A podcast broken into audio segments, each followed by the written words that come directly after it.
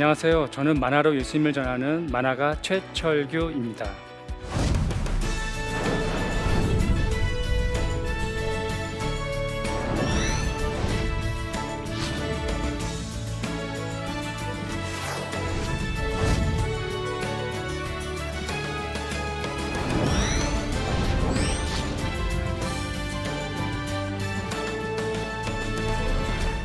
오늘은 저번 시간에 이어서 우리는 순례자입니다라는 주제로 여러분들에게 강연을 하도록 하겠습니다. 순례자 하면 떠오르는 것이 무엇이 있을까요? 순례자라고 사전에서 검색을 하게 되 보면 이렇게 얘기를 합니다. 하늘나라의 소망을 두고 그 본향을 바라보며 이 땅에서 나그네와 같은 자세로 살아가는 성도라고 이렇게 얘기하고 있습니다. 우리는 이 땅에서 무한된 시간을 사는 것이 아니라 정해진 시간과 정해진 그 장소에서 살다가 가게 돼 있는데요. 어, 제가 이 순례자라는 이 얘기를 꺼내기 위해서는 저의 그 이게 이야기를 좀 꺼내야 될 것 같습니다. 어, 사람마다 갑작스레 다가오는 일들이 있지 않습니까? 그것은 뭐냐면 죽음이라는 것이 갑작스레 다가오게 되었었습니다. 28살 때 어떠한 일이 있었었냐면 저에게는 어, 기침을 하거나 어, 계단을 오러 다니거나 할 때마다 어, 숨이 안 쉬어지는 그런 일이 생겨나기 시작했었습니다. 가까운 병원에를 갔더니 의사 선생님이 뭐라고 하셨냐면 청진기를 대시더니 엑스레이 사진을 한번 찍어보자고 얘기를 하는 겁니다. 그래서 엑스레이 사진을 찍었더니 의사가 얼마나 급했는지 바로 어, 직접 나와서 최철규 씨 빨리 안으로 들어오시라라고 얘기를 하셔서 제가 병상에 가서 의사가 하는 얘기를 들었는데 엑스레이 사진을 찍은 사진을 보니까 오른쪽 폐가 공기로 80%가 차 있는 겁니다. 그 병명은 정확히 기흉이라는 병명이었었는데 그 병, 사람의 몸에는 양쪽에 1리터 PT병의 크기의 폐가 있다고 합니다. 근데 한쪽 폐가 다 오그라들어 있는 상태이기 때문에 빨리 대학병원에 가서 수술을 받으라는 그런 일이 발생이 됐었습니다. 그래서 그 다음 날 대학병원에 갔더니 의사들이 뭐라고 얘기를 하냐면 CT 촬영, MRI 여러 검사를 한 다음에 왜 이렇게 늦게 왔느냐 그러면서 여섯 번째 갈비뼈 마디에다가 메스를 구워서 구멍을 뚫어서 튜브를 집어넣습니다. 그걸 순간 삽입 시술이라고 얘기를 하는데 이 공기를 바깥으로 이제 차 있는 공기를 이제 바깥으로 이제 빼내는 거죠. 공기를 이제 빼내게 되면 저는 쉽게 어, 온전한 몸으로 다시 돌아올 것이라고 생각을 했었었는데 이 공기를 빼내도 온전한 몸으로 다시 돌아오는 것이 아니라 기흉에서 농흉, 농흉에서 혈흉, 나중에는 폐혈증까지 이렇게 되는 겁니다. 온몸이 고열이 나면서 장기가 다 썩는 겁니다. 제 나이 28살 때 어머니 모태신앙으로 자라났고 어머니 등에 업혀서 교회를 다녔었지만 저는 성경을 그렇게 마음에 두면서 읽은 사람이 아니었습니다.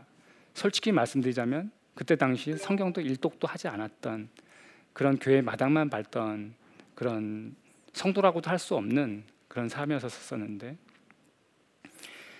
어 제가 호흡이 되지 않다 보니까 이 호흡기를 끼고 있었습니다. 이 호흡기를 끼고 있는데 제가 어떤 생각이 들었었냐면 온전한 생각은 다 온전하고 몸은 움직여지지가 않는 겁니다.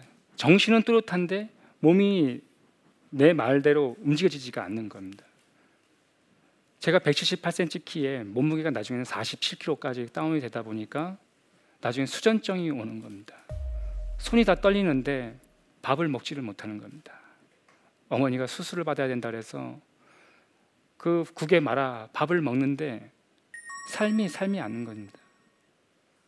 호흡을 끼기를 끼고 있었었는데 어머니가 성경 말씀을 읽어야지만 하나님이 너를 살려주신다라고 얘기하셔서 어머니께 제대로 효도한 것도 없고 말썽만 많이 피우고 그랬던 제가 후회가 되어서 제가 성경 말씀을 그때 읽기 시작을 했었습니다.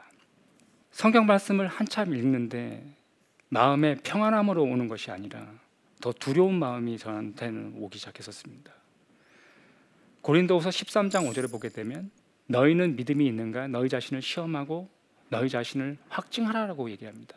네 자신이 믿음이 있는 사람인지 믿음이 없는 사람인지를 본인이 한번 시험해 보라는 거죠. 확증해 보라는 거죠. 시험에서. 근데 제가 그 말씀을 읽는데 저는 그때 두렵기 시작한 겁니다.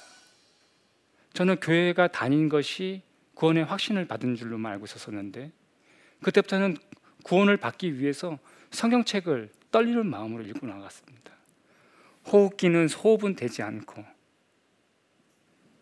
하루하루가 옆에 있는 분이 바뀌십니다. 중환자실이었었는데 바뀔 때마다 그 죽음의 공포가 엄습해 올 때마다 제가 어떤 생각을 했었었냐면 성경책을 읽어보니까 예수님이 나오시는데 예수님은 죽은 자를 다 살려주시는 겁니다. 저는 그때 그런 순수한 믿음으로 성경책을 읽었습니다. 하나님이 의사들도 폐혈증 증세를 보이고 있어서 수술을 해도 죽고 안 해도 죽는다는 겁니다. 이 땅에서의 삶이 더 살고 싶은데 이제 당신의 시간이 얼마 남지 않았다고 하니까 그것도 젊은 나이에 제가 수술을 받기로 아버지께서 그 수술을 해도 오른쪽 폐를 제거하는 수술을 받기로 돼 있었었는데 그것도 수술을 해도 살 소망도 없는 그 수술이 잡히게 되었습니다. 성경 말씀을 읽고 또 읽고 읽고 구원의 문제가 해결되지 못한 상태에서 성경 말씀을 읽어 나가는데 그때 처자리에 가서 느꼈던 것이 뭐였었냐면 이렇게 내가 고민하고 두려워할 바에는 내가 진짜 하나님 아버지한테 한번 기도 한번 해보고 내가 죽어야겠다라는 그런 생각이 들었습니다. 그래서 수술 받기로 된 그날 아침 새벽에 제가 2층에 기도할 수 있는 곳이 처소가 있었었는데 그 병원에 그곳에 내려가서 하나님께 기도를 드렸습니다. 하나님 아버지 저를 살려만 주신다면은 제가 성인 만화 같은 그런 컨텐츠를 그리지 않고 하나님이 기뻐하시는 일을 하겠습니다. 라면서 제가 기도를 했습니다. 기도를 하고 엘리베이터를 타고 올라오는데 기침이 나오기 시작하는데 피를 개어내는 겁니다. 그러니까 제가 그때 어떤 생각이 들었냐면 기도해봤자 아무 소용도 없구나라는 그런 생각을 했었어요. 병실 문이 열리고 엘리베이터 문이 열리고 바닥은 다 피로 돼 있으니까 전날 제모를 했던 간호사가 저의 그 피 묻은 그 옷을 다 벗기고 샤워를 시켜준 다음에 제가 병상에 다시 올라왔어요. 그러고 났는데 저한테는 어떤 일이 발생되었었냐면 아침에 간호사가 엑스레이 사진을 다시 찍고 오라는 겁니다. 수술 받기 몇 시간 전에, 4시간 전에. 그래서 다시 내려가서 1층에 내려가서 엑스레이 사진을 찍고 다시 올라왔습니다. 올라왔더니 분명히 오른쪽 폐에 공기가 잔뜩 차 있고 고름과 농이 잔뜩 디범박이가 돼 있던 이 폐가 다 펴져 있는 겁니다. 의사 선생님들이 이렇게 얘기하는 겁니다. 분명히 의학적으로는 불가한 일이라는 겁니다. 왜냐? 간이란 장기는 이식을 하게 되면 다시 온전하게 다시 돌아온답니다. 하지만 이 폐라는 장기는 한번 망가지게 되면 다시 소생이 되는 조직이 아니기 때문에 이것은 잠시 멈춘 것일 수가 있으니까 잠깐 보류하자라고 얘기를 하는 겁니다. 그러고 나서 4일이 지나고 나서 일주일이 지나고 나서야 의사 선생님이 이제 밖에 있었던 튜브를 뽑아주면서 저에게 이런 얘기를 하는 겁니다. 의학적으로 불가능한 일이 일어났는데 이건 하나님이 해주시지 않고서야 불가능하다라고 얘기를 하는 겁니다. 근데 사람은 하나님이란 존재를 그렇게 쉽게 인정하려 들지 않고 저는 인문학적인 사고를 많이 하는 사람이라 하나님의 것을 그렇게 실질적으로 믿지 않고 솔직한 말로 이스라엘의 그 한 역사를 적어놓은 책이다라고 성경을 그렇게 생각했을 뿐이지 어, 그렇게 음, 믿지 않았던 사람이었었는데 제가 그 다음 날 폐가 당시 정상으로 펴졌을 때 어머니가 또 성경책을 읽으라고 하셔서 제가 성경책을 다시 또 읽었는데 성경책을 집으려고 하는데 이 성경책이 이 침실 바닥으로 떨어지는 겁니다. 그래서 떨어진 이 성경책을 펼쳐진 면을 그대로 들어서 딱 보니까 시편 3편 3절에서부터 5절 말씀이 딱 열리는 겁니다. 그 말씀이 무엇이었냐면 여호와여 주는 나의 방패시요 나의 영광이시요 나의 머리를 드시는 자신이다. 내가 나의 목소리로 여호와께 부르짖으니 그의 성산에서 응답하시는 도다. 내가 누워 자고 깼으나 그가 나를 붙드심이로다. 라는 말씀이 있는데 제가 좀 전까지만 해도 하나님을 믿지 않으려고 했던 인문학적인 그 사고의 머리가 하나님이 여기 계시다라고 말씀으로 보여주신 듯한 전율을 느꼈었어요. 내가 나의 목소리를 하나님께 불어들었을 때 하나님이 성산에서 내 기도를 듣고 응답하셨다라는 것을 말씀을 통해서 제가 경험하는 순간이었었어요. 그때부터는 병원이 퇴원함과 동시에 저는 성경책을 읽으면 졸음이 참 많이 옵니다. 여러분들은 안 오시, 졸음 안 오시나요? 저는 성경책을 읽으면 졸음이 많이 오는데 인터넷에 뒤져보면 그 들려주는 성경 사이트가 있습니다. 그래서 그 드라마 바이블을 틀어놓고선 제가 성경 말씀을 읽는 겁니다. 성경 말씀을 읽으면서 제가 허망한 것에 마음을 두고 그 어두운 면에서 그런 컨텐츠를 그리는 그런 삶을 살아갔다는 것이 후회로 다가오기 시작한 겁니다. 그래서 제가 그때 하나님께 서원을 하고 다시 퇴원을 하고 나서도 다시 성의 말을 또 그리고 다시 기독교 쪽으로 다시 넘어왔을 때 하나님께서 제 마음속에 심어준 것이 무엇이었었냐면 철로 역정이라는 작품입니다. 철로 역정의 뜻은 하늘천 길로 진알력 길정을 써서 천국 가는 길에서 겪었던 일들에 대한 기록이라는 뜻입니다. 우리들이 이 세상의 삶 가운데서 예수님을 영접하고 나의 구원자를 영접한 사람들은 자기가 어디로 가야 되는지의 그 방향성을 알게 됩니다. 제가 어, 제가 그린 만화의 한 부분인데요. 주인공이 철록정의 한 부분입니다. 철록정 안에는 주인공 어, 크리스찬이라는 사람이 나옵니다. 이 크리스찬이라는 사람이 멸망의 도시에서 갈 바를 몰라 방황할 때 성경책을 읽게 됩니다. 이 성경책을 읽으면서 이렇게 얘기하는 겁니다. 오호라 나는 공고한 사람이다. 누가 이 사망의 몸에서 나를 건져내랴 하면서 갈 바를 몰라서 괴로워하게 되죠. 그럴 때 전도자가 나타나서 저 멀리 있는 좁은 문을 향해서 가라고 이렇게 길을 알려주게 돼요. 사람은 성경책을 읽을 때 내가 어디로 가야 되고 어디에 가는지를 알게 됩니다. 예수님을 믿건 예수님을 믿지 않는 세상 사람이건 간에 똑같이 하는 고민이 있습니다. 인간 본질적인 고민. 나는 누구인가? 나는 어디로 와서 어디로 가는가에 대한 그 고민을 다 하게 삽니다. 그, 그 고민의 정답은 우리들이 성경 말씀을 읽을 때 우리들이 어디로 가야 되는지를 알게 됩니다. 철로 역정이라는 이 소설은 제2의 성경이라고 얘기를 합니다. 제가 철로 역정을 만들고자 제가 어떠한 노력이 시작되었었냐면 제가 강남구 논현동에서 경기도 광주 오포라는 곳에서 거처를 옮겨서 제가 작업을 한참 할 때였었습니다. 철로 역정 원고를 한참 만드는데 제가 가장 힘들었던 것은 인내하는 것이었습니다. 원고를 만들어야 되는데 손은 닫혀 있는 상태에서 원고를 할 수가 없으니까 인내를 할 수가 없었었고 입에서 불평이 나오는 겁니다. 그러면서 성경 말씀을 읽는데 엘리야가 갑자기 떠올랐습니다. 엘리야, 그리 시내가에서 그리 시내가의 냇가에 물마저 다 말라 있었던 그 상태에서 그 광야길에서 까마귀가 물어다 주는 그 음식물이 그 엘리야에게 많은 위로가 되었을까요? 틀림없이 그 음식물은 흙도 많이 묻어 있을 것이고 까마귀의 그 침도 섞여 있을 것이었었는데 그 자리에서 엘리야 또한 얼마나 그 자리를 이탈하고 싶었을까요? 저 또한 철로역정을 그리는데 일곱 명의 손을 거쳐서 만들어야 될 작업이 저 혼자서 그 모든 공정을 다 그려야 된다는 그 중압감이 저를 정말 좌절로 가게 했던 그 시간이었던 것 같습니다. 철로역정의 한 부분을 제가 끌어와서 말씀드리도록 하겠습니다. 철로역정의 주인공의 이름은 크리스찬이라고 합니다.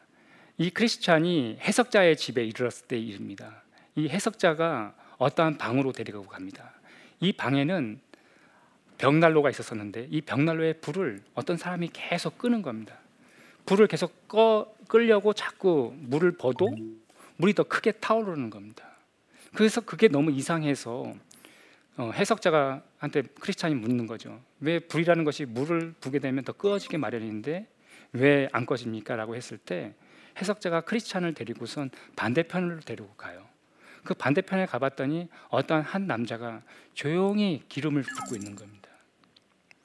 이 마귀는 계속 우리를 그 불이 세상 밖으로 나오지 못하도록 계속 불을 끄지만 하나님 아버지께서는 우리들에게 계속 은혜의 기름을 부어 주시기 때문에 우리들이 순례길에서 낭망하지 않고 그 길을 계속 걸어갈 수 있는 것입니다. 또 하나 순례길에서 제가 힘들었던 거 하나는 하나님의 말씀에 대한 의심이었었습니다. 정말 이 길이 가는 것이 정말 하나님이 준비된 예견된 길일까? 정말 하나님이 이 길을 걷게 하신 것이 정말 맞는 것일까? 선생님이 말씀하신 것처럼 넓은 곳을 보지 못하고 정말 특정 매니아만을 위한 만화를 만든다는 것이 정말 내가 잘못된 것일까? 근데 사람은 그렇습니다. 의심을 하게 되면 절망하게 되고 절망하게 되면 좌절하게 됩니다. 어, 크리스찬과 순례자 소망이 순례길을 걸어가는데 눈으로 보니까 저쪽으로 언덕 넘어 새길로 가게 되면 더 빨리 천국을 갈 수 있을 것 같은 생각이 드는 겁니다. 그래서 가던 좁은 문, 좁은 길을 벗어나서 새길로 걸어가게 됩니다. 새길을 걸어가서 물이 불고 다시 돌아올 수가 없어서 그곳에서 그 1박을 하게 되는데요. 잠을 자게 되는데요. 잠을 자고 일어났더니 절망의 거인이 나타나서 이 두 순례자를 끌고 절망의 거인이 살고 있는 의심의 성에 가두게 됩니다. 사람이 어, 순례길에서 어, 좌절하게 되고 절망하게 되면 자포자기하게 하고 포기하게 되는 그 순간이 이르게 되는데 제가 그 의심의 성에 갇혀서 정말 좌절하면서 몸부림치면서 기도하고 있을 때 철로역정에 보게 되면 또 크리스찬이 어떻게 또 회복이 되는가 하면 크리스찬이 넋도 이런 얘기를 합니다. 내 안에는 내 갑옷 안에는 하나님이 주신 약속이라는 하나님의 말씀이 있는데 약속의 열쇠가 있는데라고 이렇게 얘기를 하는 겁니다. 그러면 그 약속의 열쇠를 꺼내서 절망의 문을 한번 열어보자라고 하면서 절망의 문을 열니까 절망의 문들이 다 열리는 겁니다. 우리들은 고난 가운데 있을 때 하나님의 약속인 이 말씀을 부여잡을 때 우리는 절망마저도 다 열고 나올 수가 있는 것입니다. 철로역정의 한 부분을 데려와서 말씀드려 보면 철로역정의 해석자가 크리스찬을 데리고 어떠한 방에 데리고 들어가게 됩니다. 그 방 안에는 두 명의 청년이 앉아 있었었는데 한 명은 인내라는 청년이었었고 한 명은 경, 격정이라는 친구였었습니다. 근데 이 형인 격정이는 막 불평 불만을 하는 겁니다. 당장 복을 달라는 겁니다. 당장 아버지한테 받을 유업을 당장 달라고 막 불평 불만을 한 겁니다. 잠시 후에 어떤 사람이 와서 그에게 아버지가 유업을 주셨어요. 그러면서 그 사람이 이 땅에 그 돈을 가지고선 세상에 나가서 허랑방탕하게 살다가 나중에는 다시 거지의 몰골로 되는 것을 보여주, 게 되죠. 그러면서 한편에서 인내라는 그 동생은 가만히 참고 아버지가 어, 유업으로 주시겠다 한그 그 기업을 인내하면서 계속 기다리는 장면이 나옵니다. 여기서 말하는 격정이는 현세의 인간을 얘기합니다. 이 땅에서 필요한 물질, 이 땅에서 필요한 것들에 대한 것들만 달라고 얘기를 하죠. 하지만 어, 인내는 어, 현세의 인간을 얘기하는 것이 아니라 내세를 바라보는 인간을 얘기하는 겁니다.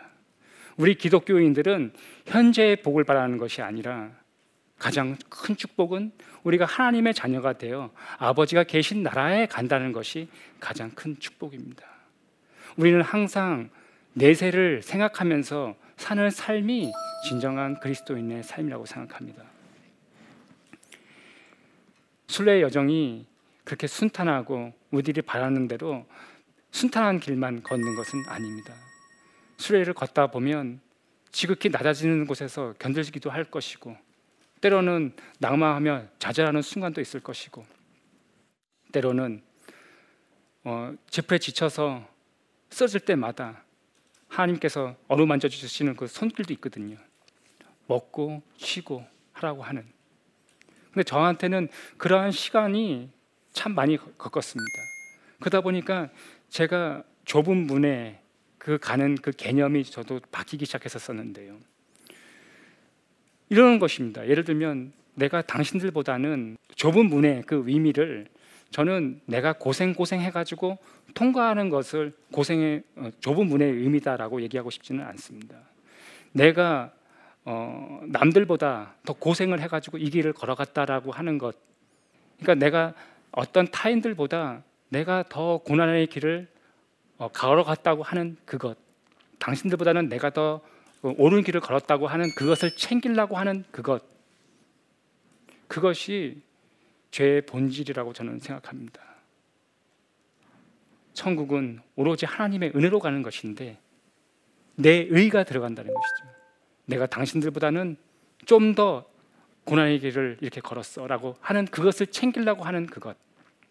고난의 길은 나는 철저히 나는 안 되는구나. 그래서 예수 그리스도가 필요하구나. 예수님을 전적으로 붙잡는 삶. 그래서 나의 위로 천성을 가는 것이 아니라 오로지 예수님에 붙잡혀 사로잡혀서 사는 삶. 그것이 좁은 문을 통과하는 것이고 좁은 길을 걷는다고 저는 말씀드리고 싶습니다. 시브리서 11장 16절 말씀인데요. 그들이 이제는 더 나은 본향을 사모하니 곧 하늘에 있는 것이라. 이러므로 하나님이 그들의 하나님이라 일컬음을 받으심, 받으심을 부끄러워하지 아니하시고 그들을 위하여 한 성을 예비하셨느니라. 우리는 이 땅의 복만을 추구하면서 살아가는 사람들이 아닙니다. 우리들은 오로지 예수 그리스도의 의를 붙잡고 하루하루 예수님과 동행하며 천성을 나아가는 순례자의 삶을 살아가야 하는 것입니다. 세상은 비루하고 남루할지라도 하나님 아버지가 우리와 함께 하신다면 우리는 전부를 얻은 것인 것입니다. 하지만 세상에 썩어질 것을 잔뜩 소유했다고 해서 그새 삶이 우리들이 부러워할 대상은 결코 아닌 것입니다. 하나님이 내 안에 가득하다면 우리는 천국을 벌써 소유한 자들인 것입니다. 하나님과 동행하시는 진정한 순례자의 삶 살아가시기를 소망하면서 저의 강의를 마치도록 하겠습니다. 제 강의 중에 어, 질문 사항 있으신 분은 좀 질문해 주셨으면 좋겠습니다. 네. 기독교 만화라고 해도요. 네. 어, 믿는 사람들과 믿지 않는 사람들 모두의 공감을 이끌어내는 것이 중요할 것 같은데요. 네, 어, 작가님만의 특별한 방법이 있을까요? 어, 특별한 방법까지는 솔직히 말씀드리면 없습니다. 왜냐하면 이 만화책이라는 게 그렇습니다.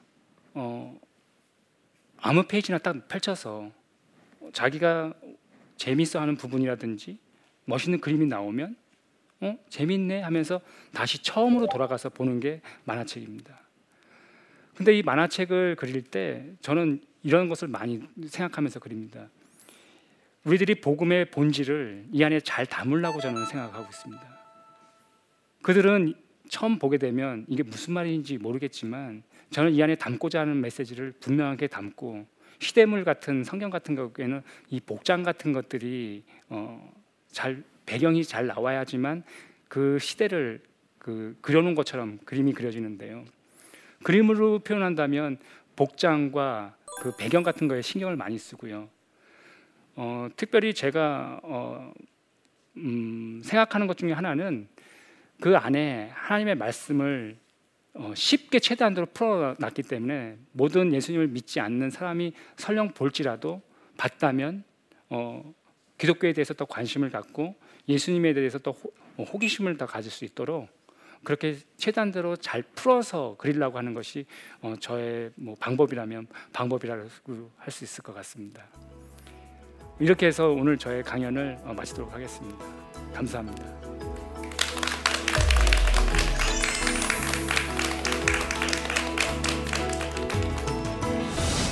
순례자 하면 떠오르는 것이 무엇이 있을까요? 하늘나라의 소망을 두고 그 본향을 바라보며 이 땅에서 나그네와 같은 자세로 살아가는 성도라고 이렇게 얘기하고 있습니다. 철로 역정의 뜻은 하늘천 길로 진할력 길정을 써서 천국 가는 길에서 겪었던 일들에 대한 기록이라는 뜻입니다. 우리들은 오로지 예수 그리스도의 의를 붙잡고 하루하루 예수님과 동행하며 천성을 나아가는 순례자의 삶을 살아가야 하는 것입니다. 하나님이 내 안에 가득하다면 우리는 천국을 벌써 소유한 자들인 것입니다. 하나님과 동행하시는 진정한 순례자의 삶 살아가시기를 소망합니다.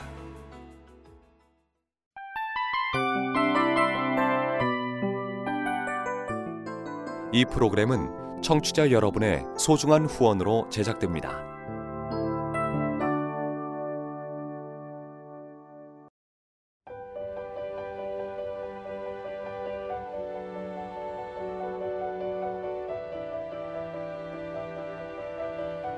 세상에는 수많은 교회들이 있지만 더 깊이 있는 말씀 강해를 찾기 위해 크기로만 교회를 선정하지 않습니다.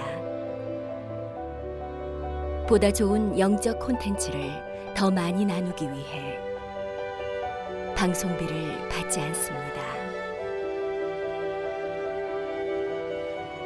1년 365일 복음만 전하고 싶어서 우리는 광고를 하지 않습니다. 온누리의 복음을 땅끝까지 CGN TV와 함께 땅끝 선교사가 되주세요.